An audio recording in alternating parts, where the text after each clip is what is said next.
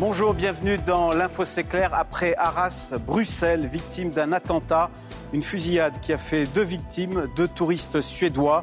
Attentat perpétré par un homme d'origine tunisienne qui séjournait illégalement en Belgique et qui se réclame de l'État islamique. L'Info C'est clair est intitulé Arras, Bruxelles, l'onde de choc.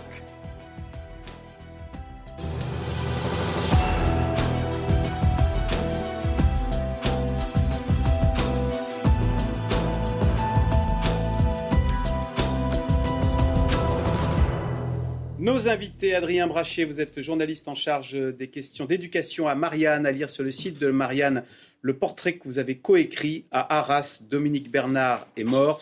Avec cette phrase terrible de l'une de ses amies hein, Je réaliserai quand je vais retourner dans la maison et qu'il n'y sera plus. Marc Semo, vous êtes, vous êtes journaliste spécialiste des questions internationales. On vous lit euh, dans Le Monde et dans Challenge. Et Gilles Bornstein, vous êtes éditorialiste politique à France Info. Merci de participer à cette émission en direct. Bruxelles, donc, à son tour euh, touchée par le terrorisme islamiste. Une fusillade a éclaté hier soir, faisant deux victimes, deux Suédois venus assister au match Belgique-Suède, match qui a été interrompu face à la menace terroriste. Retour sur cette soirée ensanglantée à Bruxelles avec Laetitia Abadjoud. Après une nuit de recherche, ce matin, la police a ouvert le feu et interpellé un suspect près d'un immeuble perquisitionné quelques heures plus tôt. Abdesalem El, 45 ans, serait d'origine tunisienne. Dans deux vidéos publiées avant et après l'attaque, il a revendiqué l'attentat et se dit inspiré par l'État islamique. Celle-ci se dit inspirée par l'État islamique. Au cours de cette même revendication, la nationalité suédoise des victimes est évoquée comme motivation probable de l'acte. Hier soir, à Bruxelles, c'est cet homme en orange qui a tiré sur deux personnes avant de prendre la fuite en scooter. Témoin de la scène, cet homme encore choqué raconte. J'ai vu ce monsieur avec sa tenue orange, fluo qui est rentré juste là et que j'ai entendu des coups de feu. Je suis resté quand même euh, figé et traumatisé de ce qui, ce qui est arrivé parce que j'arrivais pas à y croire en fait. Les deux victimes sont des touristes suédois venus assister au match qui opposait hier la Belgique à la Suède.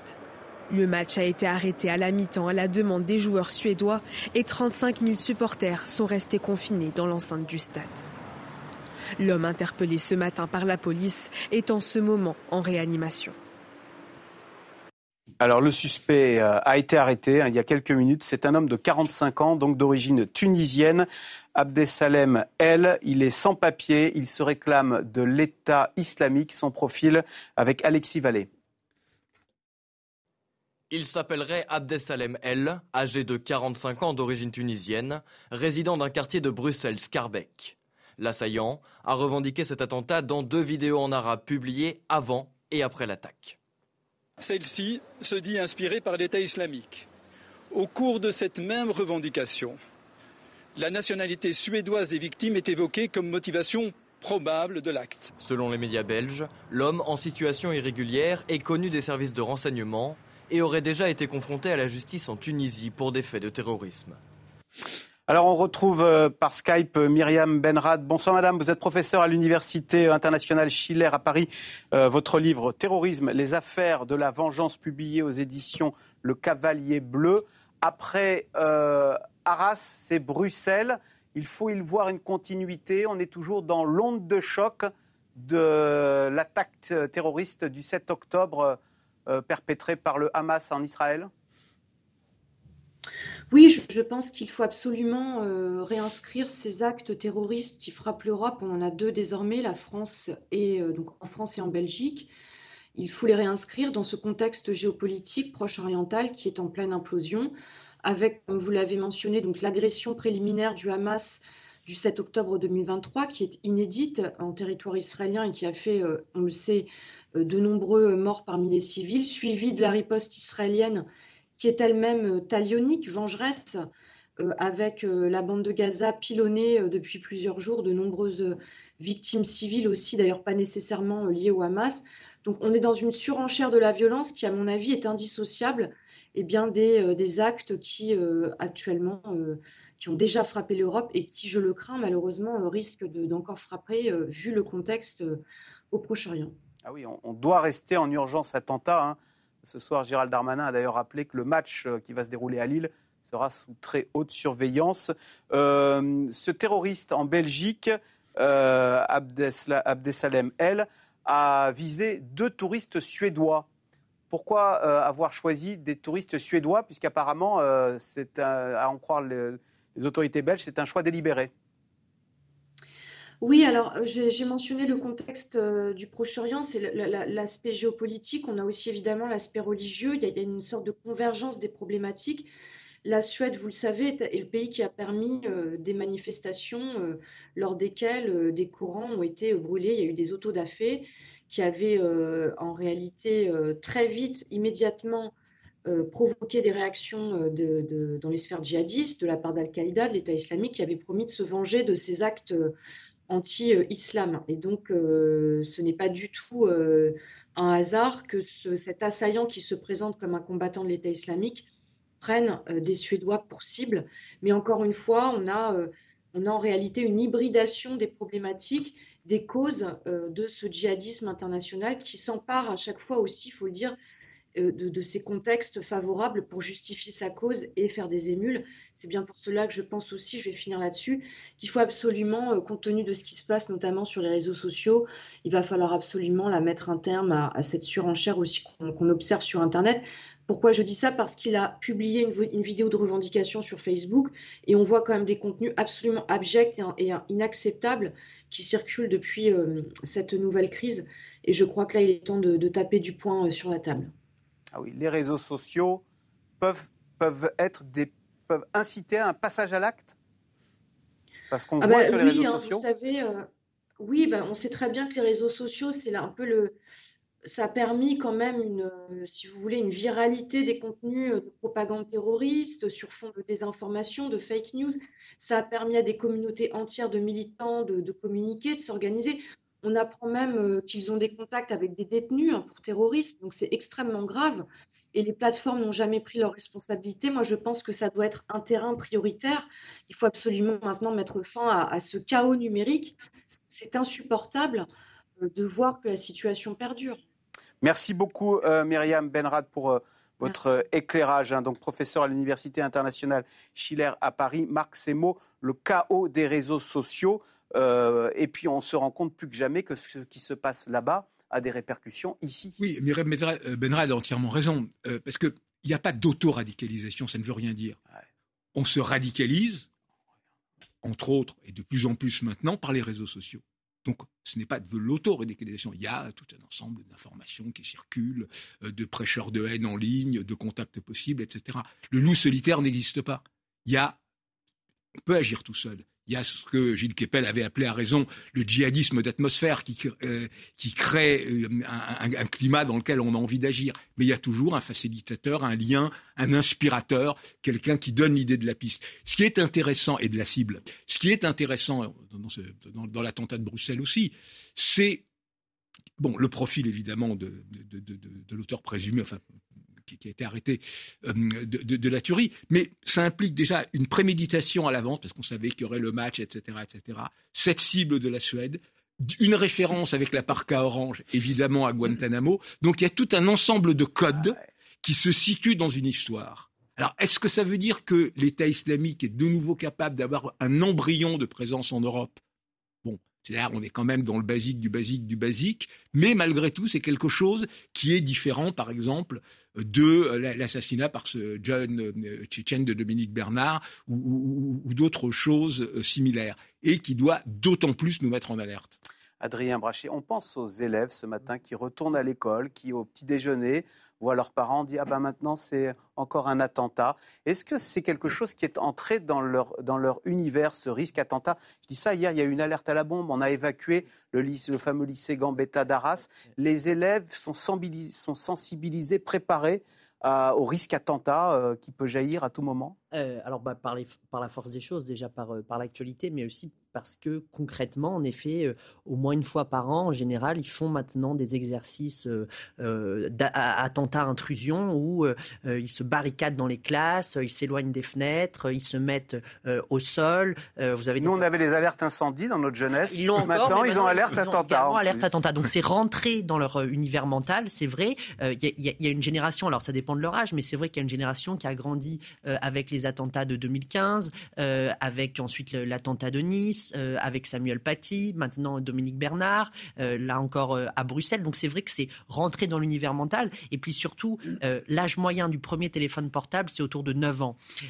et donc, très jeune, aussi sur les réseaux sociaux, les, les enfants maintenant voient des images parfois beaucoup plus dures que celles qu'on voit à la télévision. Donc c'est quasiment impossible aujourd'hui pour un enfant qui vit en France d'échapper à cette réalité. Alors, Gilles Bornstein, maintenant on en arrive au, pédigré, j'allais dire, de l'assaillant euh, bruxellois. Est-ce qu'on peut dire que là, pour le coup, en termes de. Il coche toutes les cases de ce qui ne va pas? Euh, il est euh, en, situation illégale, il est accusé de trafic d'êtres humains. Mhm. Rien que ça. Alors, je ne sais pas ce que c'est, trafic d'êtres humains. C'est de la prostitution. Ça peut être ça ou ça peut être l'immigration clandestine. Séjour illégal, atteinte à la sûreté de l'État. Euh, il a été débouté du droit d'asile Absolument, il coche absolument toutes les cases, comme vous avez dit. C'est là où on se rend compte, il y a des débats en France sur l'état de la législation. Euh, on se rend compte que la législation belge euh, est plus libérale que la nôtre et que la lutte est encore plus difficile en Belgique. Et c'est vrai que son profil, après celui de l'assassin euh, de Dominique Bernard pose des questions et pose des questions et doit interpeller euh, tout le monde. Parce que je trouve qu'il y a dans cet attentat d'hier quelque chose de très intéressant, enfin de très intéressant, de très ah, inquiétant. Vous vous souvenez, en 2015, on avait dit, certains avaient dit, ils n'auront pas ma haine, mais on avait dit, les terroristes ne doivent surtout pas réussir à nous faire vivre différemment. Eh bien oui, et c'est vrai que les sociétés européennes, et particulièrement la société française, a, particulièrement bien résisté d'une certaine manière. En dépit des attentats, on a continué à aller dans des terrasses, on a continué à écouter de la musique, à boire de l'alcool pour ceux qui en avaient envie. Euh, les filles ont le droit de se mettre en mini-jupe. En dépit de l'attentat de Nice, on a continué euh, à aller à la plage. En France, des garçons peuvent s'embrasser dans la rue. Ils n'ont pas réussi à nous faire changer le mode de vie. Que s'est-il passé depuis deux jours? Ils s'en sont pris à deux lieux éminemment symboliques. L'école, le lieu de transmission des savoirs, le lieu qui, doit, qui est censé être le rempart contre les obscurantismes. Et comme vous le disiez, les profs commencent à avoir peur d'aller à l'école. Et un stade, un stade c'est pareil. Un stade c'est quoi? C'est là où s'expriment les corps, c'est là où il y a de la solidarité entre les peuples, c'est là où il y a de la fraternité. C'est un espace de loisirs ces terroristes s'en sont pris en deux jours à tout ce que nous, les Occidentaux, on aime et à tout ce que les islamistes détestent. Alors, je ne suis pas, je ne veux pas dire que tout va s'arrêter, mais voilà, encore une fois, nous sommes testés dans notre mode de vie. Et la crainte, c'est que voilà, la première fois, la première vague d'attentats, on a résisté, on a continué à vivre pareil. Il ne faut pas qu'on en arrive à un moment où, eh bien, il finirait par avoir raison et nous empêcher de vivre de la façon dont nos valeurs nous demandent de vivre. Ne pas céder à la division, hein, c'est ce qu'a Emmanuel Macron euh, jeudi dernier. Euh, Marine Le Pen, en tous les cas, euh, demande, suite à ce double attentat, à ce qu'on expulse immédiatement, a-t-elle dit, tous les étrangers radicalisés. Elle était ce matin l'invitée des 4V, on l'écoute. En réalité, on sait, on connaît parce que nos services de renseignement font bien leur travail, on connaît précisément les identités de ces étrangers radicalisés. Ce ne sont pas euh, les services euh, qui sont en faillite, c'est les politiques euh, qui ne mettent pas en œuvre les expulsions qui auraient dû être mises en œuvre depuis des années et des années. Donc on est dans une situation où nous n'avons plus la maîtrise de nos frontières et où, de surcroît, nous n'expulsons plus les gens qui sont des bombes humaines. Et moi, je pose la question, Monsieur Soto, donnez-moi une seule bonne raison pour que nous conservions sur notre sol ces bombes humaines. Qu'est-ce qui justifie que depuis des années et des années, malgré 25 euh, attentats depuis 2017, dont la moitié sont le fait euh, d'étrangers sur notre territoire, nous les conservions avec nous au plus grand risque de notre population? Gilles Banstein, on a l'impression que dans tous les chiquiers politiques, depuis vendredi dernier, on a une course à qui se montrera le plus ferme vis-à-vis de ces étrangers euh, délinquants, mais même euh, ferme, j'allais presque dire, vis-à-vis de l'immigration. Il y a cette phrase de Manuel Valls hein, dans Le Parisien et sur France Info qui dit il faut dire stop à l'immigration. Il s'arrête là, le point est là. Oui, c'est vrai, euh, vous avez parfaitement raison. Il y a cette espèce de course à l'échalote, alors avec une gauche complètement muette, parce qu'évidemment, elle est prise à rebours et donc elle ne dit pas grand-chose. Manuel Valls, vous le cassez plus à gauche. Non, pardon. bon, ah, pas tellement, il a quitté le Parti Socialiste. Il n'est plus au Parti Socialiste. Il n'est plus au Parti Socialiste. Je pense qu'il n'est même plus à la, chez Renaissance, puisqu'il est battu aux élections législatives. Donc on a une droite et une extrême droite qui instrumentalise tout ça, c'est vrai instantanément euh, après l'attentat de Arras. L'un a demandé l'état d'urgence, les LR. Le Rassemblement national a demandé la démission de Gérald Darmanin. On a une surenchère de mesures, y compris de la part du euh, gouvernement. Vous avez raison. C'est vrai qu'Emmanuel Macron est testé sur ce que ses adversaires considèrent comme sa faiblesse, le régalien, parce qu'il vient de la gauche et qu'il aurait toujours un logiciel de gauche libérale, parce qu'il serait euh, soumis à la gauche de son mouvement. C'est vrai qu'à l'Assemblée nationale, le groupe est plutôt de gauche et qu'il a besoin de ces voix, de ces gens euh, qui viennent de la gauche, et que donc, au moment de sévir sur ces questions régaliennes, il aurait toujours la main qui tremble.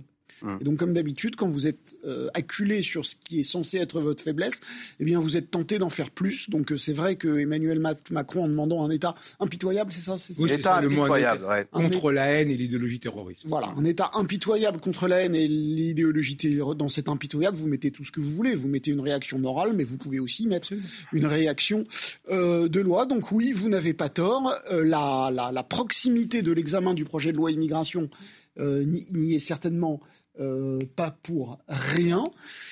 Et puis, c'est vrai qu'il y a un contexte différent. C'est Richard Malka qui, je trouve, l'a dit le mieux, l'avocat de Charlie, qui l'a dit le mieux. J'aimerais bien pleurer, mais j'ai plus de larmes.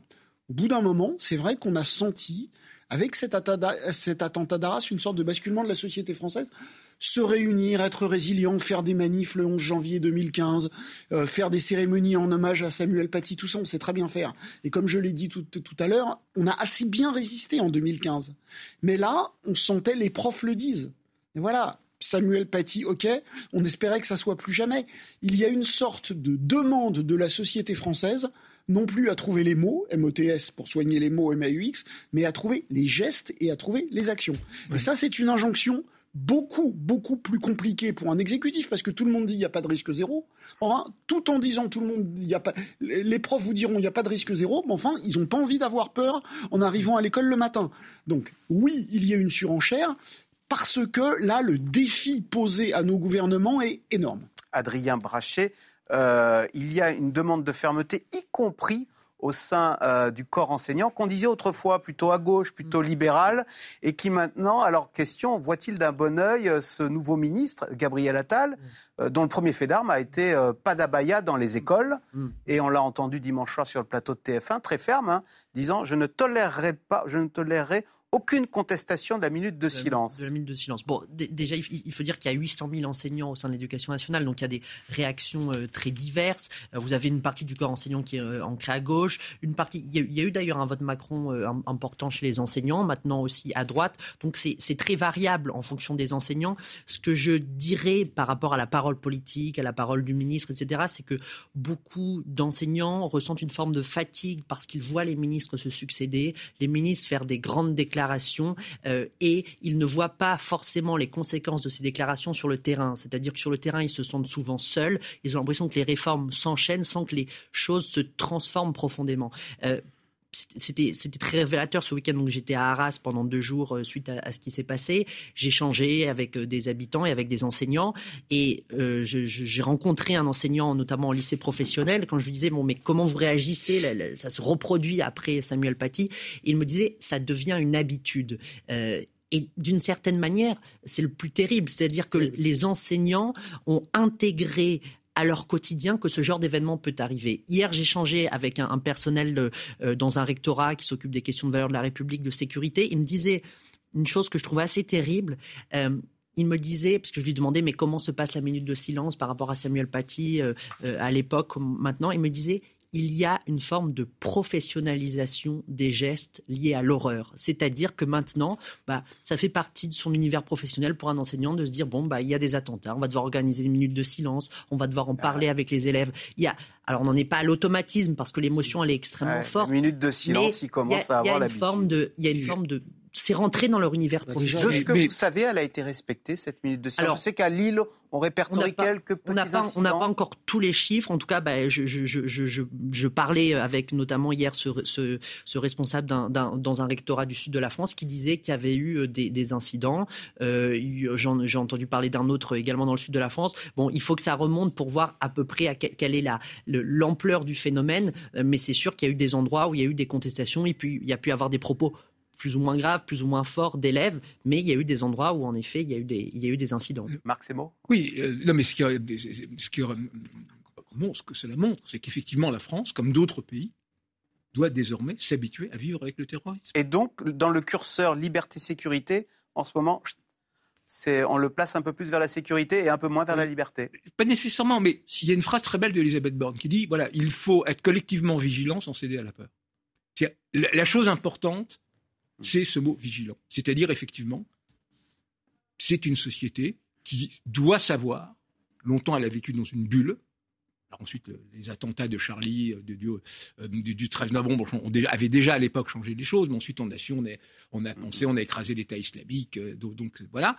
Non, voilà, c'est un risque qui est là. Ça veut dire, effectivement, oui, on réagit pas de la même manière dans le climat actuel, si on voit un bagage abandonné dans le métro euh, qu'on l'aurait fait il y a 15 ans en disant euh, c'est qui la petite vieille euh, qui, a oublié son sac? Voilà, donc c'est plein de réflexes, mais c'est une société qui se mobilise. Et en cela, la France, bah, petit à petit, risque de ressembler, par exemple, à Israël, ou pas maintenant, où on est dans une tout à fait Mais on a mis le curseur sécurité beaucoup plus. Voilà, mais ce n'est pas que le curseur sécurité. On parle de portique dans les écoles maintenant, comme on a aux États-Unis, en Israël. Ah bah voilà. Moi, je trouve qu'à votre question, est-ce que euh, le curseur entre sécurité et liberté, est-ce que le curseur va faire vers la sécurité? Oui, petit à petit, oui c'est exactement ce que j'allais vous dire. On reçoit des profs sur le plateau, évidemment. Tous disent, bah, heureusement, on ne rentre plus comme un moulin euh, dans un école. Il y a des portiques de sécurité. Il faut qu'elle marque. Il faut qu'il, des badges. Il faut qu'il y ait des badges. Il faut qu'il y ait des murs plus hauts. On entend des profs dire tout à fait naturellement des propos qui, il y a dix ans, auraient surpris les trois quarts de la communauté étudiante. Surtout venant de profs. Mais voilà, surtout venant de profs qui tous nous disaient, mais non, l'école ne doit pas être une prison. L'école est un espace ouvert. Non. Quand vous êtes les profs aujourd'hui, ils ont plus du tout envie que l'école soit un espace ouvert. Donc ce, ce, que vous dites existe. Et concernant Gabriel Attal, je pense qu'il y a le réel infuse. Et oui, enfin moi j'ai le sentiment, je n'ai aucune étude ni rien, donc je vous livre un sentiment personnel. J'ai l'impression que oui, le discours euh, ce discours plaît. Au début, au début de la Baïa, il y a eu deux, quand il a déclaré l'interdiction de la Baïa, il y a eu deux sentiments différents. On en a marre, la priorité c'est pas ça, la priorité c'est le nombre de profs. Il faut qu'on ait les moyens euh, de faire notre métier et donc on va pas faire une rentrée sur la Baïa. Mais en même temps, tous les profs, y compris les syndicats, étaient contents d'avoir des directives fermes. Parce que sur la Baïa, ce qu'ils ne voulaient plus, c'est que les chefs d'établissement aient décidé eux-mêmes. Donc oui, ce prof assez normatif qui d'abord réhabilite les savoirs, qui leur a obtenu, il y a des primes, il n'y a pas eu d'augmentation, mais il y a eu des primes assez conséquentes, qui leur obtient des moyens, qui réhabilite les savoirs et qui donne des directives fermes, même si un certain nombre de profs sentent bien qu'idéologiquement, il n'est pas tout à fait de leur bord, j'ai l'impression que par rapport aux deux précédents qui étaient chacun dans des excès inverses, excès républicains, si on peut dire, de la part de Jean-Michel Blanquer, et peut-être un peu de manque d'autorité de la part de Papendiaï, j'ai l'impression que celui-là, pour l'instant, c'est assez. En tous les cas, dans les sondages. Euh, voilà, ça se passe plutôt bien. Alors, en, euh, après, avant Bruxelles, il y a eu euh, vendredi l'attentat d'Arras. on sait qu'on reproche beaucoup au gouvernement, on s'interroge beaucoup sur pourquoi Mohamed M n'a-t-il pas été expulsé. Gérald Darmanin est revenu ce matin sur pourquoi il était véritablement, selon le ministre de l'Intérieur, impossible d'expulser Mohamed M. On l'écoute, il était sur RTL. Aujourd'hui, il y a 4000 cas comme celui-ci où le ministre de l'Intérieur voudrait les expulser et la loi ne le peut pas. Le seul moment où on aurait pu expulser cette personne, c'est lorsqu'il a été mis en garde à vue parce qu'il a violenté sa mère, mmh. des violences intrafamiliales, pour lesquelles il n'y a pas eu de plainte déposée, pour lesquelles il n'y a pas de casier judiciaire. La préfecture du Pas-de-Calais à l'époque a très bien fait son travail, puisque j'avais demandé une circulaire, je leur avais dit expulser tous les étrangers délinquants qui sont euh, euh, dans les gardes à vue. Et lorsqu'ils ont demandé à la justice est-ce qu'on peut l'expulser, ils ont répondu non, la loi vous empêche on protège tous les gens qui sont arrivés avant l'âge de 13 ans sur le territoire national. Cette loi est absurde, il faut la changer. C'est d'ailleurs le cœur même du texte que je propose aux parlementaires dans la loi immigration. J'ai besoin des mesures de fermeté que va me donner le Parlement pour expulser tout étranger qui commet des actes de délinquance, quels qu'ils soient, des violences intrafamiliales, des mmh. atteintes aux policiers, euh, bien sûr des trafics de drogue, qui n'ont rien à voir avec le terrorisme, mmh. parce qu'on sait qu'ils sont souvent l'antichambre des passages à l'acte. Et si la loi, quand la loi sera votée, le plus rapidement possible, je pourrai appliquer avec les policiers l'expulsion de tout étranger délinquant. Alors Gilles Banchet, c'est un peu un piège ça pour LR et, ah, et euh, le RN, parce que s'ils ne votent pas, ils disent eh ben, moi je ne peux pas expulser parce que vous refusez de voter ma loi. Exactement. Vous m'avez demandé tout à l'heure si chacun faisait de la récup. Oui, chacun fait de la récup. Au début, ça a été la droite et l'extrême droite. Et puis très vite, euh, parce que la politique c'est du judo, hein, c'est de profiter de. Très vite, le gouvernement a compris le parti qu'il pouvait tirer de cette affaire, parce que euh, Gérald Darmanin n'a pas tort de dire que, parce qu'on a beaucoup pas, pardon, je vais euh, recommencer différemment. Gérald Darmanin a compris le parti qu'il pouvait tirer de cette affaire. Jusqu'à présent, la loi était vue par nous tous comme une loi libérale, avec cet aspect régularisation. Bien qui faisait horreur à la droite. Mais il y avait aussi dans sur les métiers en tension. Métiers en tension. Il y a aussi dans la loi un volet répressif, qui est exactement ce que dit Gérald Darmanin. Et donc oui, il a beau jeu de dire à la droite, vous protestez contre ma loi, vous n'êtes pas content contre quelques régularisations, mais enfin, en attendant, si vous la votez, on pourra expulser les futurs. 4000 étrangers délinquants que je ne peux pas expulser. Voilà, alors je ne sais pas si la tous loi pourront être expulsés au terme de la nouvelle loi, mais il est sûr que cette barrière des 13 ans, que quelqu'un qui est rentré en France avant ses 13 ans n'est pas expulsable aujourd'hui, il est clair que Gérald Darmanin euh, voulait le faire sauter. C'est assez j'allais dire rigolo, c'est assez intéressant de voir que cette barrière des 13 ans avait été mise en place par Nicolas Sarkozy, ah. considéré comme le plus droitier des droitiers sur maintenant est un empêcheur d'expulser. Voilà, quand il a rétabli la double peine, il voulait quand même qu'il y ait une sorte de de garde-fou, qu'il y ait une sorte de garde-fou. Et alors maintenant, c'est grâce à Nicolas Sarkozy que voilà, ça montre à quel point le débat. Le curseur part vers la sécurité. À quel point le curseur part vers la sécurité, mais c'est vrai que la droite va être en, en, là-dessus. Ça va être compliqué pour eux de ne pas le voter. Alors Marc, c'est beau. Juste pour avancer, euh, Gérald Darmanin a décrit quand même le pédigré de ce Mohamed M, de la violence qui. Euh, son père, on a appris que son père téléphonait à ses fils pour qu'ils battent à distance pour qu'ils battent leur mère. absolument. alors c'est quoi? Donc c'est une, une, famille de Tchétchènes? Mais c'est un monde très particulier ce monde euh, des, des, Caucasiens, alors Ingouche et Tchétchène, c'est exactement le même peuple. Il y a une emprise familiale Sauf qu'au moment des indépendances, enfin de l'effondrement de l'URSS, la République d'Ingouchi a vécu sa propre vie, les différences de la Tchétchénie. Là, au passage, la, guerre de Grozny euh, des Russes. Mais euh, absolument. C'est-à-dire, cette émigration, c'est ces Tchétchènes qui ont fui, ont fui des, des, situations absolument atroces de répression sauvage dans la première guerre de Tchétchénie de 94 à 96 et dans la seconde de, 19, de 1999 à 2009 la plupart d'entre eux, de cette émigration, qui reste très soudée, parce que dans le Caucase, bon, d'abord, il y, a une tradition religieuse très forte, qui est plutôt soufie, mais le clan familial est très fort, la loi du clan est très forte, le respect pour le frère aîné est extrêmement fort. On l'avait vu par exemple dans les attentats à Boston où euh, l'auteur de la c'était de Tchétchène et le petit frère qui était hyper intégré, bon élève à l'école, etc. a suivi son grand frère parce que le grand frère euh, s'est sacré. Et une partie donc si la majeure partie de ces émigrés tchétchènes, réfugiés tchétchènes, reste dans la logique nationaliste du rêve de la Tchétchénie indépendante, il y a une partie qui a malgré tout dérivé vers un islamisme de plus en plus radical. Et si vous ajoutez ça à la structure du clan, vous avez cette espèce de, situation où ce Mohamed Mou, bah, euh, battait sa mère, battait sa sœur, l'empêchait d'aller à l'école.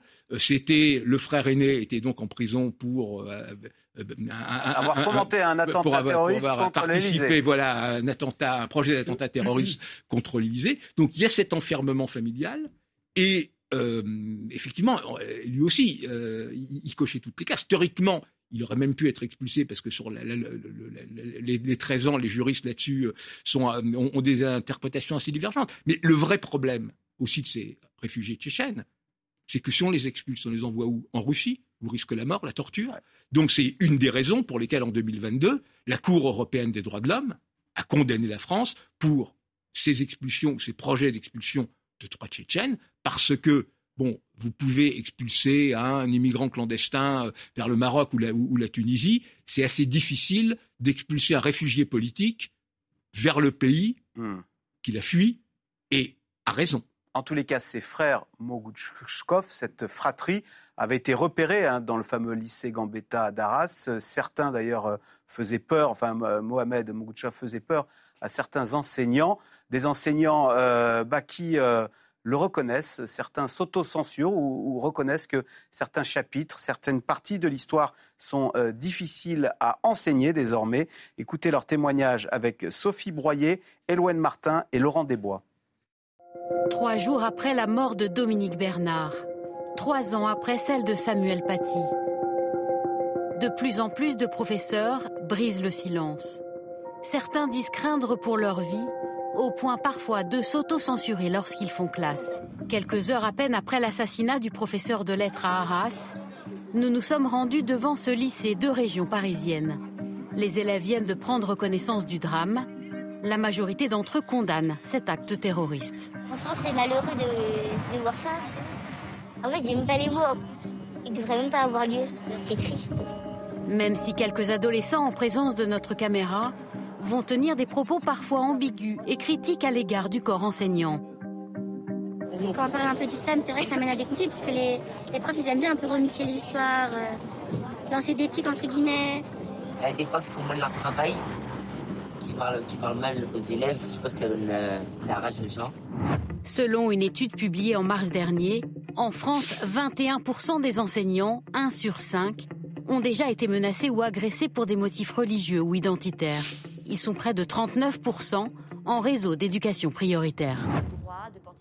C'est le cas de cette professeure d'histoire-géographie qui a accepté de se confier anonymement par crainte de la réaction de ses élèves, dit-elle. Elle est en poste depuis 10 ans dans l'Est de la France. Ça a été mon cas avec une élève je devais passer de la musique dans un cours, elle se bouchait les oreilles, j'ai pas droit, c'est contraire à voilà. Euh, j'avais travaillé sur des caricatures, il y avait à un moment donné une caricature euh, qui datait euh, des années 30 sur les juifs et en sortant du cours, ma collègue l'entend, elle me dit cette prof là, je suis sûre, elle est juive donc je vais lui faire la misère toute l'année. Cette élève, c'est en plein cours, s'est mise par terre, a commencé à faire la prière. Donc c'est vrai que là, j'ai eu peur. Cette enseignante affirme que certains sujets sont aujourd'hui difficiles, voire impossibles à aborder dans certaines classes. Il y a de l'autocensure, euh, c'est certain. Quand vous travaillez euh, sur certaines classes sur les relations internationales en histoire depuis 1945, vous avez forcément un conflit israélo-palestinien. En ce moment, c'est compliqué. On va même des fois se dire, bon tiens, peut-être ça, je vais leur mettre en devoir maison parce que j'ai pas envie de me confronter euh, une fois de plus à, à ces problèmes-là. Et donc, il y a une part de lâcheté.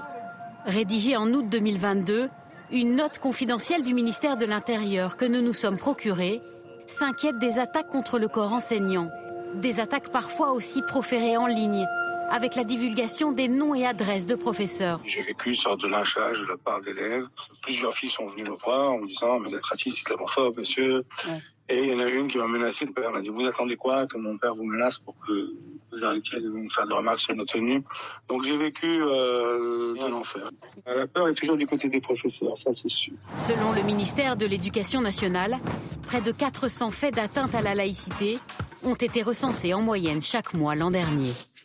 Adrien Brachet, alors on pourrait croire que ce sont quelques exemples isolés. Il y a quand même ce sondage IFOP fait auprès de du corps enseignant. 56% des enseignants affirment s'auto-censurer pour éviter des incidents depuis l'assassinat de Samuel Paty. C'est plus de la moitié des, enseignants qui n'osent plus euh, aborder tout ce, dont on parlait à ma génération. Mm, mm, mm. Il y a un autre sondage aussi qui, lui, était, je crois, daté du mois de juin, qui disait que c'était 53% à peu près euh, qui disaient avoir déjà constaté au sein de leur établissement euh, des contestations d'enseignement, que ce soit des cours d'éducation physique et sportive, de la SVT, de l'histoire, de l'EMC. donc on voit que c'est quelque chose qui s'est installé, encore une fois, dans le métier d'enseignant. Alors, ça dépend des établissements, il y a des réalités différentes, il y a certains établissements qui concentrent les difficultés, mais c'est vrai que quand on voit ces chiffres dans les sondages, on est, euh, euh, on est assez stupéfait. Et d'une certaine manière, ce qui est terrible, c'est que ce qu'on entend là, euh, il y a le, un rapport qui s'appelle le rapport Aubin, qui a été réalisé au début des années 2000, qui déjà alertait sur ces phénomènes. On est 20 ans plus tard, d'ailleurs, Jean-Pierre Aubin sort un livre en ce moment sur, intitulé Les profs ont peur on est 20 ans plus tard et on a le sentiment que cette réalité est installée et que beaucoup d'enseignants se, retrouvent démunis. C'est-à-dire que ces témoignages qu'on entend sont quand même terribles. C'est dur pour ces enseignants. Euh, alors il y a des euh, choses qui ont été mises en place, c'est vrai depuis, notamment il y a un large plan de formation euh, qui a été mis en place. Et surtout pour revenir sur quand même sur ce témoignage, comment ça se passe quand un enseignant s'il constate quelque chose par une fille qui dit je veux pas écouter de la musique, c'est contre ma religion ou euh, bah, alors, alors on, va en parler au directeur. Le directeur, bon, une fois, t'es sûr, mais peut-être que t'as mal compris. Peut-être que tu tiens mal ta classe alors, alors ça dépend. Il y a plusieurs, il y a plusieurs cas, il y a plusieurs cas de figure. Bon, les, enquêtes, les sondages qu'il y a montrent que par ailleurs, la plupart de ces situations se règlent par le dialogue. Bon, le problème, c'est que euh, on ne sait jamais dans le détail exactement ce qui s'est passé. Et en effet, il y a beaucoup d'enseignants qui ont le sentiment de ne pas être soutenus par leur hiérarchie, pas forcément par les chefs d'établissement, parce que les chefs d'établissement, eux aussi, font face à ces difficultés, mais aussi parfois plus haut au niveau euh, des rectorats, de l'inspection, etc. Des enseignants qui se sentent démunis, des enseignants qui se sentent seuls aussi. On, est seul face à une classe, c'est-à-dire que euh, c'est un des, rares métiers où on se retrouve euh, en face, face à 20, 25 élèves. Donc oui, il y a beaucoup d'enseignants qui, en plus, ont ce sentiment de ne pas nécessairement être protégés. Je, relisais par exemple le, récemment une des ordonnances du rapport euh, en justice sur les derniers jours de Samuel Paty.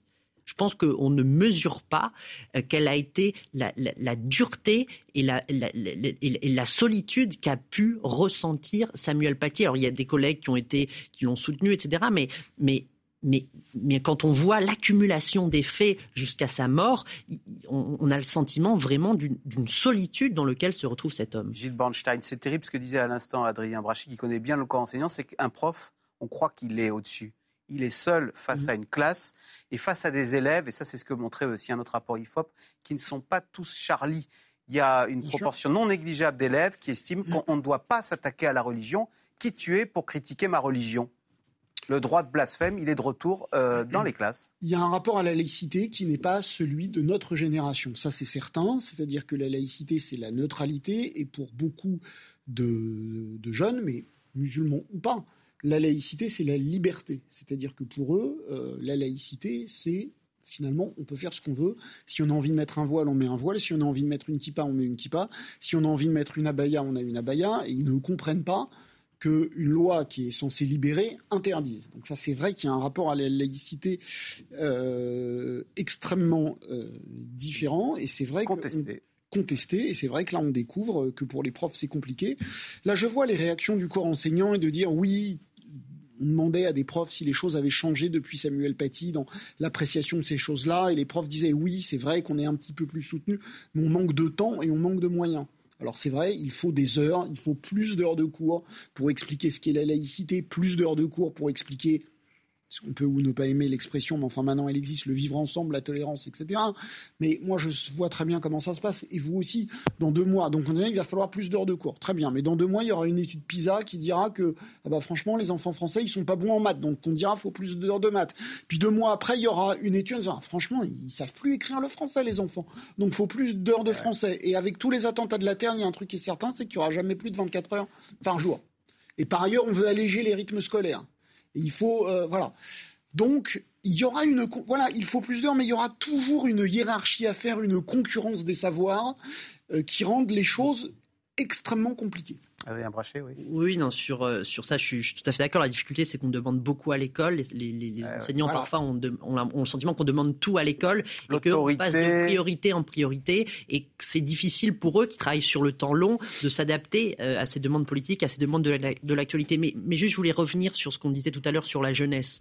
Euh, c'est vrai qu'on peut dire on va renforcer l'arsenal sécuritaire, on va renforcer les... Mais la question de fond, c'est la question, en effet, euh, de, transmission de nos valeurs auprès de la jeunesse, d'éveil des consciences. Et c'est vrai que euh, y a dans une partie de la jeunesse, moi je l'ai constaté, je suis, je suis allé, euh, je suis intervenu là il y a quelques semaines devant 400 lycéens à Dax pour parler de laïcité, de valeurs de la République. Et c'est vrai qu'ils ont le sentiment, pour beaucoup, que la laïcité est quelque chose qui va contre eux, et, ils n'ont pas cette notion, notamment de, de, protection de la liberté de conscience, l'idée que ils sont à l'école dans un lieu euh, euh, euh, spécial, où ils sont des consciences encore en éveil et où donc l'État vient les protéger. Et ils n'ont pas toutes les notions aussi de, de toute la trajectoire historique de la laïcité depuis la loi 1905, même avant, depuis l'école laïque. Et donc, d'une certaine manière, ce qu'il il faut revenir aussi à la base auprès de ces mmh. jeunes-là, c'est-à-dire la transmission des savoirs et de cette trajectoire pour prendre du recul et comprendre d'où ça vient. Et c'est pour ça que l'école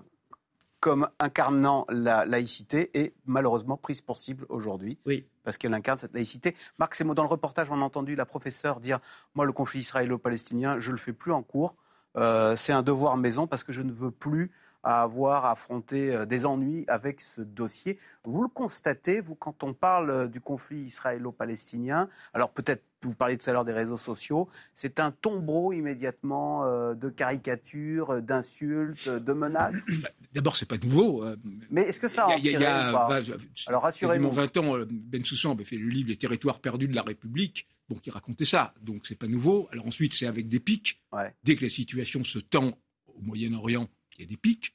Là, on est dans une situation, alors que l'offensive euh, israélienne sur Gaza se précise, les, pics montent. Et une fois que l'offensive aura été déclenchée, plus vont tourner les images de civils tués par les bombardements, de réfugiés, euh, de déplacés puisqu'ils ne peuvent pas sortir de Gaza, etc. Évidemment, ça deviendra de plus en plus incandescent euh, dans les réseaux sociaux et partout. On l'avait vu d'ailleurs extrêmement clairement en 2014, qui était la dernière grande, grande euh, intervention israélienne sur Gaza, où il y avait eu des manifestations, où pour la première fois depuis la guerre, on avait entendu en France des manifestations avec le cri mort aux juifs ou juifs hors de France. Donc euh, oui, c'est évident euh, que la, situation va, monter aux, extrêmes. Et il est évident qu'à l'heure des réseaux sociaux, il y a une opinion euh, mondialisée. Donc, euh, les, ce que l'on voit et les affrontements que, que, l'on, qui, les fronts qui se cristallisent euh, sur les, crises du Moyen-Orient ont un effet immédiat dans nos sociétés. Oui, Gilles? pose la question, j'ai pas la réponse. J'ai le sentiment, peut-être je me trompe, hein, peut-être je suis optimiste, j'ai l'impression que la situation en France est c'est pas qu'elle est pas grave, mais elle est peut-être moins grave que dans d'autres pays. Il y a eu finalement à la République l'autre jour, il y a eu 3000 personnes, enfin 3000 personnes pour des on n'est pas encore rentré vraiment. Non, mais, c'est-à-dire à Londres, il y a beaucoup. Oui, il y, a beaucoup plus. pour le reste, à Londres, enfin à Sydney, il y a eu une manifestation où les gens ont grillé gaz de Jew. Et je pense qu'en France, je me rassure peut-être à bon compte. J'ai le sentiment qu'en France, l'interdiction des je, je pense que vous vous rassurez un peu à bon compte parce qu'effectivement en France il y a l'interdiction qui n'est pas nécessairement la chose la plus intelligente parce que euh, s'il y a des manifestations partout dans le monde quand, l'intervention va commencer, ça sera un peu difficile de dire qu'en France elles sont interdites, alors qu'il aurait été peut-être plus efficace de dire tout slogan, tout slogan d'appel à la haine, etc., etc., etc., seront les, les, organisateurs de la manifestation seront euh, euh, poursuivis, mais ne pas interdire les manifestations, d'autant que physiquement, si elles ont lieu, c'est extrêmement difficile de, de, de, les interdire. Et ensuite, je pense que c'est une tension beaucoup plus latente, mais euh, effectivement, il n'y a malheureusement pas qu'en France, on l'a vu, y compris à New York. Non, mais c'est pire ailleurs. Oui. Pour, non, mais parce que pour le moment, Alors, il, y a une liberté d'expression là-dessus. Qu'en France, c'est vrai que pour l'instant, en euh, France, on n'a pas vu des images épouvantables euh, ou des appels euh, assez monstrueux qu'on a eu à Londres ou même en, euh, alors vous parlez. Alors euh, voilà, est-ce que c'était parce que les manifestations étaient interdites? On, verra. En tous les cas, les justement, je vous propose de regarder ce qui se passe à Gaza, puisqu'au fond, on nous dit que c'est une onde de choc que, que l'allumette est partie de là-bas. Les frappes israéliennes donc, ont fait 2700 morts maintenant côté palestinien, dont 700 enfants. Et les Gazaouis fuient vers le sud, mais ils trouvent la porte close à la frontière égyptienne. Reportage à Gaza, dans la bande de Gaza de Dorothée Olyric. Un homme en train de prier devant les grilles qui séparent la bande de Gaza de l'Égypte. Le point de passage reste désespérément fermé. Au dixième jour de la riposte israélienne, ils sont des centaines de Palestiniens à se masser à Rafah. La plupart ont des doubles nationalités et donc des passeports étrangers en poche. Ils ont quitté leur maison, ils pensaient pouvoir fuir la guerre. Mais les Égyptiens gardent porte close, prétextant qu'il n'y a pas eu d'accord avec Israël pour les laisser passer. Les civils sont bel et bien bloqués. Nous nous rendons au poste frontière tous les jours. Nous contactons notre ambassade qui nous dit de venir ici. Nous attendons 5, 6, 7, 8 heures et nous finissons par repartir. Il n'y a pas de trêve. Nous nous déplaçons au milieu du danger. Dans l'après-midi, Rafah a été la cible de plusieurs frappes israéliennes, à quelques kilomètres seulement du point de passage vers l'Égypte. Les Palestiniens fouillent les décombres et sortent les corps des victimes. Au nord, Gazaville est défigurée, pilonnée par l'armée israélienne et désertée par un million de personnes. Et pourtant, dans les sous-sols, l'hôpital Al-Shifa fonctionne encore. Cet homme médecin vient d'apprendre la mort de son père et de son frère. Selon les Nations Unies, il reste 24 heures d'eau, d'électricité et de carburant avant une catastrophe pour tous les habitants de la bande de Gaza. Alors, euh, euh, Marc Semo, euh, on voit ces images terribles de Gazaouis qui souffrent. Là, on a vu l'hôpital et qui suscite, euh, pour, dire que ça importe, c'est importé ici, il y a Benzema. Alors ça fait des commentaires parce qu'évidemment, il a tweeté sur la, souffrance des Gazaouis. Toutes nos prières pour les habitants de Gaza, a-t-il dit, victimes une fois de plus de ces bombardements injustes qui n'épargnent ni femmes ni enfants. Ce tweet a fait 42 millions de vues. On est tous en empathie et on comprend la compassion de Benzema, mais on lui reproche de ne pas avoir tweeté sur euh, la souffrance des Israéliens au lendemain de l'attaque du 7 octobre, comme si, au fond, euh, en France, chacun avait choisi son camp et que c'était le drame euh, de, ce conflit israélo-palestinien. C'est le drame, mais bon, effectivement, ne pas avoir un mot pour condamner les atrocités commises par le Hamas le 7 octobre, effectivement, assez scandaleux. D'ailleurs, il y avait un très beau texte dans Le Monde d'Abdel Nour Bidar, qui est un philosophe musulman, qui, quand il était jeune, était très radical et ensuite a, beaucoup changé, qui justement dit voilà, euh, chacun d'entre nous, en tant que musulmans vivant en France, on a notre responsabilité de rappeler ça, de rappeler ce qui s'est passé, ce qui ne veut pas dire qu'évidemment, on n'a pas une énorme empathie pour les souffrances aujourd'hui des Palestiniens, mais il y, a, y a eu ça. Et ce qui est terrible dans cette crise qu'on est en train de vivre et qui explique en particulier aussi les passions, c'est que c'est le choc des deux traumatismes constitutifs des deux peuples.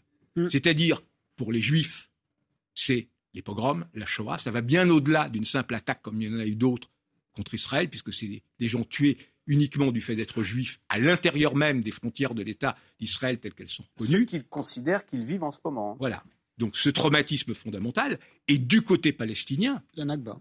C'est la Nakba, c'est l'expulsion, c'est le départ, c'est cette idée d'un départ temporaire qui deviendra définitif. C'est une des raisons aussi pour lesquelles les, des, pays comme l'Égypte bloquent, parce qu'ils ils, ont la peur de ça. Mais donc, pour les Palestiniens, c'est potentiellement, de Gaza, une nouvelle Narba. Donc les deux mis ensemble touchent à ce qu'il y a de plus constitutif, aux failles essentielles de, la culture des deux peuples. Ce qui donne à cette crise son caractère aussi tragique et ce qui explique que même sans être dans la caricature comme Benzema, bah, d'une certaine façon. Mais on lui reproche de bah, n'avoir bah, de la euh, sympathie que pour un camp. Être hémiplégique euh, dans une crise comme ça, c'est de la caricature. Euh, mais en même temps, d'une certaine façon, chacun revient vers son peuple. Ce qui est significatif dans cette crise, par exemple aussi, c'est que pour la première fois depuis très très longtemps, voire depuis 48, il y a une quasi totale coïncidence entre le peuple israélien et la diaspora juive. C'est-à-dire, souvent la diaspora a été critique sur Israël, euh, beaucoup d'Israéliens aussi a préféré vivre en Europe, etc., etc. Là, après ce qui s'est passé, les deux recoïncident parce que justement, ça touche sur, sur cette crise existentielle et idem de l'autre côté. J'ajoute qu'il, alors c'est vrai, il y a cette réconciliation des juifs de diaspora et des juifs euh, en Israël et il y a une réconciliation de la société israélienne. Absolument. dire que j'ai lu un reportage hier sur des gens qui se, mais qui étaient à un niveau de, de, de haine, enfin un niveau non pas de haine, mais un niveau de de confrontation dans la société israélienne à l'occasion des manifs contre la réforme Netanyahou, qui aujourd'hui sont tous ensemble pour aider les soldats. Donc il y a eu une réconciliation express de la société israélienne à l'occasion de ça. Un mot sur, vous disiez, c'est de la provocation de la part de Benzema. Enfin, moi je dirais pas provocation, je dirais que par rapport à ça, chacun choisit d'avoir un message communautariste ou d'un message universaliste. Et un certain nombre de gens, Benzema du côté palestinien, un certain nombre, en tout cas moi j'observe les réactions des juifs en France, un certain nombre de juifs français aussi euh, choisissent d'avoir une, réaction communautariste, c'est-à-dire de voir leur souffrance et de ne pas voir celle du camp d'en face, et d'autres, mais comme toujours, choisissent un discours universaliste et disent euh, il n'y a pas, enfin voilà, on peut avoir une pensée, un mot pour l'autre, etc. Euh, même si on même si on parle de nos souffrances en premier. Et c'est vrai que plus il y a de messages universalistes, mieux on se porte. Et eh bien voilà, c'est sur cette belle phrase que se termine cette très belle émission. Merci beaucoup d'y avoir participé, nous avoir aidé à mieux comprendre les ressorts de cette violence qui frappe et de ces actes terroristes hier à Bruxelles. Vous restez sur France Info toute la journée. On se tiendra évidemment au plus près de la suite des événements. On se retrouve nous demain pour un nouvel Info C'est clair. Bonne journée sur France Info.